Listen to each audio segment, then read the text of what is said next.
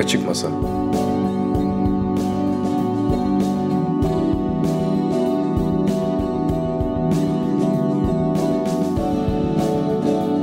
Mürvet Türk Yılmaz ile Misafir Sanatçı Programı muhabbetleri.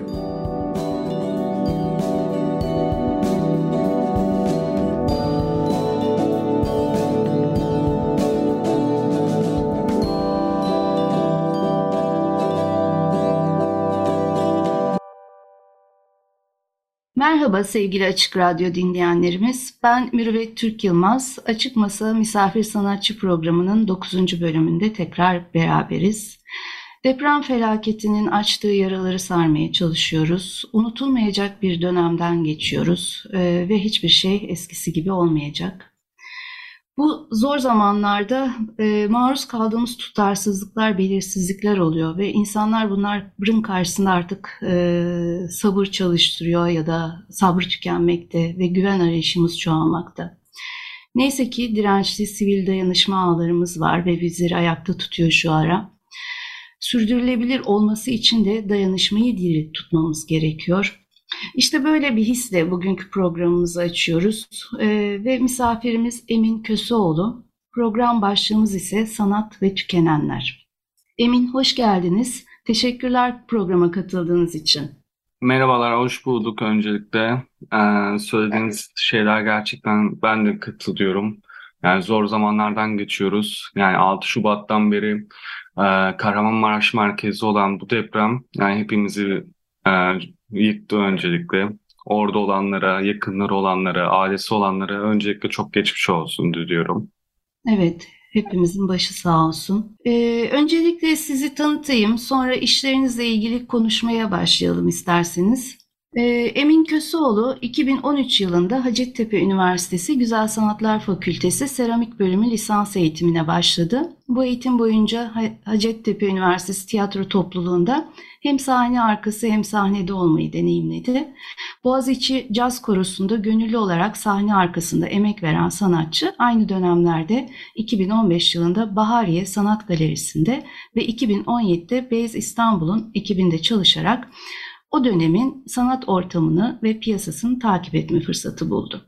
İzmir, Muğla ve Ankara'da çeşitli tasarım, sanat ve mimarlık atölyelerine katıldı. 2019 yılında Hacettepe Üniversitesi Seramik Ana Sanat Dalı'nda yüksek lisansını sanat pratiklerinde politik bir nesne olarak beden ve iktidar başlıklı teziyle bitirdi. Sanatsal ifadesinde iktidar alanlarının bedene uyguladıkları tahakkümler sonrası açığa çıkan özelleştirme pratiklerini biyopolitika kavramı çerçevesinde tartışarak bu modellere karşı bir direnç veya bir direniş alanı oluşturmayı hedeflemektedir. Yurt içi ve yurt dışı sergilerde yer alan Emin Köseoğlu halen Denizli'de yaşamakta ve farklı şehirlerde sanat üretmeye devam etmektedir. Bu programda e, Emin'in sanatındaki doğa, doğum, ölüm, beden kavramları içinde amorf yapıdaki seramik çalışmalarından bugünkü çalışmalarına değin işlerin nasıl dönüştüğüne odaklanacağız. E, önceki işlerinde beliren o akışkan formlar serisini sonraları sanat ve hayat birliğini araştırmaya yönelterek sanat sisteminin kemikleşmiş o dikey hiyerarşik organlarına böyle keskin eleştirel yaklaşımını konuşacağız. Ayrıca işlerinin hem nesne hem performans işbirliğini, protest tavrını, bu sürecin belgelerini ve performanslarda kullanılan sanat nesnelerinin sistem içinde dönüşümünü masaya yatıracağız. E, şimdi ben bir soruyla açayım muhabbetimizi Emin. E, 2015'teki insansı başlıklı çalışman bugünkü çalışmalarına dair ipuçlarını vermeye başlamış. Sanat eğitimin sürerken e, bu çalışmaların estetik ve form arayışların klasik sanat yaklaşımından veya bir sanat eserini ortaya çıkarma kaygındaki sorulardan ipuçları veriyor. E, nedir bu arayışlar? E, buradan söz ederek başlayalım mı? Tabii ki. E, 2015 2015'teki çalışmalarım aslında e, seramik malzemesini seramik malzemesinin dilini yeni yeni kavramaya başladım. E, formun dilini bulma yani formun dilini irdeleme sürecindeydim. Yani o zamandaki o form dilini bulma sürecimde e, özellikle seramik seramiğin yani malzemenin tarihi ve içinde bulunduğum şehir benim için yardımcı oldu. İçinde bulunduğum şehir Ankara'daydı ve oradaki e, yapılar ve e, Ankara, Ankara'daki Anadolu Medeniyetler Müzesi benim için bir yol haritası çizdi. Buradaki heykelcikler ve o primitif yapılar. O bakımdan e, seramik figürlerimin e, primitif biçimi aslında prehistorik dönemin anarki sistemine olan bir arzuydu. Aynı zamanda içinde bulunduğu sistemi de yabancılaştığını gösteriyordu. Yani o seramik formlarındaki o ham yapı aslında o anarki sistem olan bir arzuyu temsil ederken aynı zamanda herhangi bir teknolojinin e, açığa çıkmamış olması da içinde bulunduğu bir sisteme karşı bir yabancılaşmayı temsil ediyordu. Evet. Böyle diyebilirim aslında. Yani o o zamandaki daha o zamandaki işlerim aslında e, yani bir çeşit seramik malzemeyle bir tanışmanın, bir karşılaşmanın aslında şey. Evet, aslında belki de bu sanat tarihiyle ve geçmişle, arkaik figürlerle e, bir hesaplaşma ya da yüzleşme süreci. E, manipülasyonlarla, modelleme ya da biçimlemelerle diyebiliriz. E, peki 2017-18 yıllarında Hatırla ve 21. Yüzyıl Venüs serisi işlerin başlıyor. Fakat burada farklı malzemeler devreye giriyor. Yani heykel bilgisinin veya elementlerin deneyimlenmesi görülüyor. Demir, beton gibi. E, espas ve heykelin mekandaki yerleşimini dert edinmeye başlıyorsun. E, bu malzemelere geçişin e, deneyimlemen nasıl oluyor peki? Atölyelerde mi başlıyor bu yine eğitim içerisinde? evet artık 2017-2018 lisans döneminin son zamanlarına denk geliyor. O zamana kadar belli bir çerçeve dahilinde gidiyorduk ve hmm. bu dönemde artık lisansın son döneminde daha geniş bir serbest alan verilmişti, kurgulanmıştı. Ve bu serbest alanda artık benim seramikle olan e, form kaygım da yerini e, kompozisyona ve e, malzeme arayışına bırakmıştı. Yani artık belli bir e, form birikimi vardı. O form birikimleri de artık işte bu 21. yüzyıl Venüs'ündeki o yani aslında heykelciklere olan atıflar ilerliyordu işte o anımsama, hatırlayışı, oradaki o yine e, belli belirsiz amorf yapılar aslında bunun e, göstergesiydi. Yanına koyulan e, demir, beton gibi ek malzemelerse e, formlar aslında e, prehistorik dönem atıfta bulunurken yanına eklenmediği malzemelerse şimdiki zamanı, şimdiki sistemi aslında bir e, temsil etme çabasıydı. Çünkü içinde bulunduğum artık zamanına karşı duygularımı bir şekilde yansıtma kaygım artık devreye girmişti. Bunu nasıl bir şekilde yansıtabilirim? Bunu nasıl bir şekilde kurgulayabilirim? Artık bir malzemenin diline karşı olan bir yoğunluk vardı. Bu Hı-hı. bakımdan 21. yüzyıl Venüs'ü bir bereketin yani bir bereketin sembolüyken aslında aynı zamanda bereketsizliğin de bir sembolü olma yolunda aslında ortaya çıkıyordu. Çünkü altında demir ayaklarıyla aslında bu ataerkil sistemin kapitalist yani düzenini açığa çıkartıyordu. Oransal yani sistemini açığa çıkartıyordu. O bakımdan aslında iki malzemenin böyle kurgulanmış, böyle kompozite olmuş hali de benim artık ilk olarak bu malzeme arayışına sürükleyen zamanlar diyebiliriz. Evet yani burada aslında zıtlıkları bir araya getirerek eleştirel bir dil getirmişsin dönemi veya modernleşmenin modernleşme kavramına diyelim. Peki oradaki 20. yüzyıl Venüs e, formu amor formdan yani o bir Venüs değil aslında ama ismiyle Venüs olmuş bir form benim gözlemlediğim. Yani Venüs'e benziyor ama benzemiyor da amorf yapısı oradan gelmekte zaten. E, oradaki bu belli belirsizlik e, veya bir şeye bir forma dönüşürken dönüşememe. Oradaki e, ince e, düşüncen yani bir türlü bir şeye oluşmaması, oturmaması ya da o figürün, o heykelin oluşamaması veya beklentiyi karşılamaması diyelim bir heykel olarak. Orada e, kaygıların neydi? Yani bu burada kalacak, bu haliyle kalacak demek. Nasıl e, doğdu sende o fikir, o soyutlama diyelim?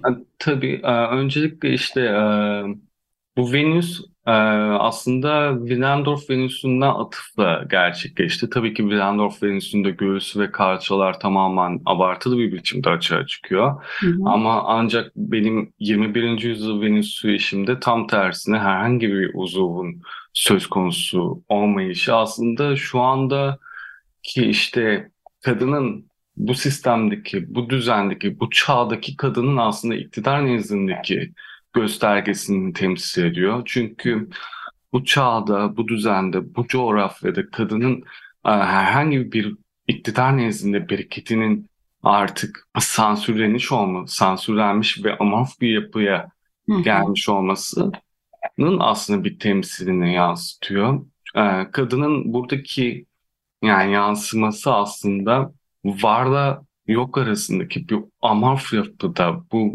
bedeninin artık o Willendorf Venüs'ündeki o bereketin artık tamamen örtük bir hale gelip amorflaşması aslında benim buradaki yansıtmaya çalıştığım şey. Yani buradaki kadın memelerinden süt fışkıran kadın artık değil. Artık işte bereketin veya tarımın sembolü de değil. Buradaki kadın sadece iktidar nezdinde ona görevler verilen, ona özne, onu özneleştiren reklam cazibesi bir kadın veya rantsal bir sistemin kadını oluyor.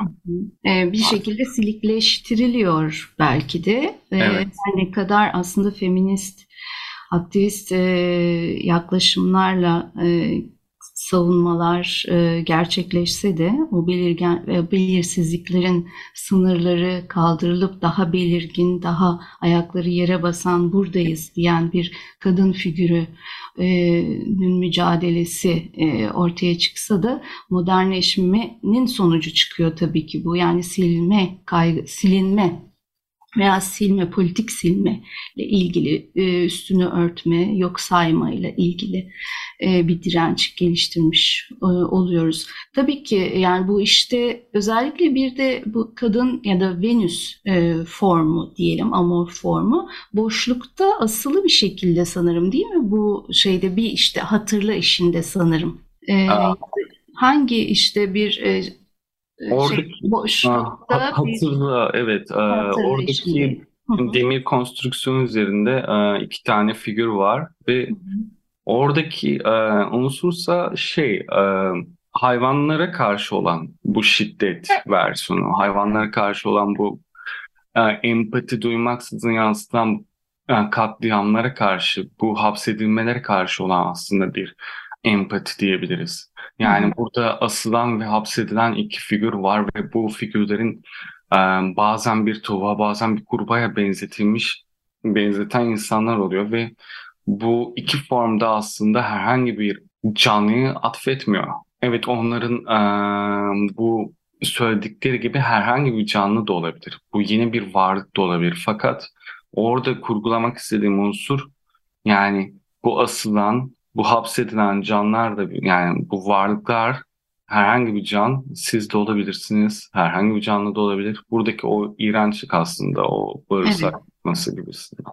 Doğru o da hissediliyor gerçekten yani boşlukta asılmış sallanılmış o kasap dükkanlarındaki e, hayvanlara sergilenme biçimiyle bir bağ var kesinlikle öyle bir görsel çağrışımı güçlü. Peki 2020-21 arası uyku hali başlıklı bir serin var bu arada. Ee, bu seriyle yeniden o baştaki akışkan amorf tekil yapılara dönüş oluyor. Ee, işte o süreçte önemli bir de dönüşümün izleri beliriyor.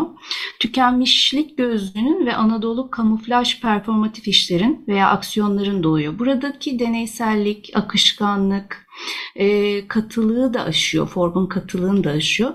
Bu geçişler nasıl oluyor? Hangi sorularla beliriyor? Birden çünkü orada büyük bir dönüşüm olmakta mekan form arayışından bu sefer e, malzeme değişiyor. Malzemeye başka malzemeler katılıyor ve başka bir amorf yapı elde ediyorsun. Bu işinden bahsedelim mi? Bu süreçten bahsedelim mi? Ha, tabii. Bu süreçte öncelikle artık diğer işlere karşı bayağı bir zaman geçmişti ve e, bir benim bu sürece bu sürece gelene kadar bir bir yıllık ara vermişim olmuştu. Orada tamamen bir düşünsel planı e, kendimi yoğunlaştırdığım bir vakit de olmuştu. Sonrasında yani e, süre giden bir e, yüksek lisans dönemim vardı ve bu yüksek lisans döneminde artık tamamen bir e, iktidar, beden ve gözetleme, denetleme gibisinden e, konuları irdeliyordum. O bakımdan e, uyku hali işini açığa çıkması da iktidarın bedene karşı olan denetleme ve gözetlemeye karşı bir işiydi. Tükenmişlik göz ve Anadolu kamuflajı işleri de bireyin bireyin iktidara karşı olan gözetleme ve denetlemeydi. Aslında bireyin artık iktidarlaşması, iktidarı eline alması evet. irdelemek konusuydu. Yani bu üç işin de aslında ortak noktasıysa yani içinde yaşadığımız çağda yeni bir yani yeni içinde yaşadığımız bu teknoloji çağında yeni evrenlerin yaratılması söz konusuyken yani biz neden bu kadar kaotik ortamda yeni bir evren yaratmayalım, yeni bir e, hayatın temsilini kurgulayamayalım sorusunu aslında irdelemekti. Bu uyku hali işinde e, uyuyan bir figür var ama uyku uyanıkken tamamen iktidarın mekanizmalarıyla tahakküm altında kalmış ve bedeni tamamen e, biçimsizleşmiş bir yapıda uyuyor ve iktidar onun başında kuş bakışı bir biçimde onu ne zaman uyanacağını e, gözetliyor. Tükenmişlik gözü ve Anadolu kamuflajı işleri ise bunların tam tersine bu sefer bir karşılaşma anı sunuyor birey bu sefer bu amorflaşmış bir biçimde, bu biçimsiz, e, biçimsizliğini kabul etmemiş biçimde bu sefer bir biçim bulma arayışında bir karşılaşma halinde yeni bir düzeni istiyor diyebilirim burada. Evet işte tam bu kaygılarınla ya da dert ettiğin bu iktidar e, veya e, biyopolitik kavram çevresi, çerçevesinde çalışırken bireyin ezilmişliği e, üzerine veya böyle Kafkask bir tema üzerinde giderken pandemi dönemiyle rastlaşıyorsun değil mi? Hepimiz öyle e, rastlaşıyoruz. Evet. Birden pandemi evet. çıkaveriyor karşımıza ve e, bu dönemi de bu bu kavram çerçevesinde çözmeye çalışıyorsun veya e, bu, bu sorularla yüzleşmeye çalışıyorsun bu dönemle. Ee, bir açık çağrı ile de seri işlerin daha çok katılımcı veya iletişimsel sanat pratiğine dönüşüyor. Karantina başlıklı bir video projen oluyor. Bu projendeki niyetin neydi? Beklentileri karşıladı mı?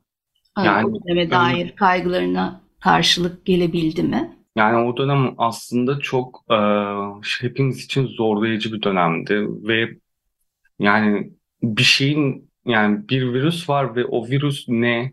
Ee, bir şeyler oluyor. O şeyler ne? Hepimizde bir yani soru vardı ama cevabını asla bulamıyorduk ve bu sorular çerçevesinde e, ilk eve kapan ilk eve kapandığımız zaman yani o boşluk hissi, o herkesin, bütün insanların e, bir anda herkesleşmesi, o dikey hiyerarşinin aslında bir anda yataylaşmasını ben aslında hı kendi adıma deneyimledim ve e, bu bende bir soru işaretinde bulundu. Yani e, bireyin kendi birey bu kendisine ayrılmış metrekarelerde, kendisine ait bu metrekarelerde, oturduğu evlerde kendi iktidarını şimdi nasıl yansıtacak? Bu yıkılan öznelerde kendi öznesini nasıl e, açığa çıkartacak sorusunu aslında sorusuyla birlikte açığa çıkan bir açık çağrıydı ve bu açık çağrı bir video.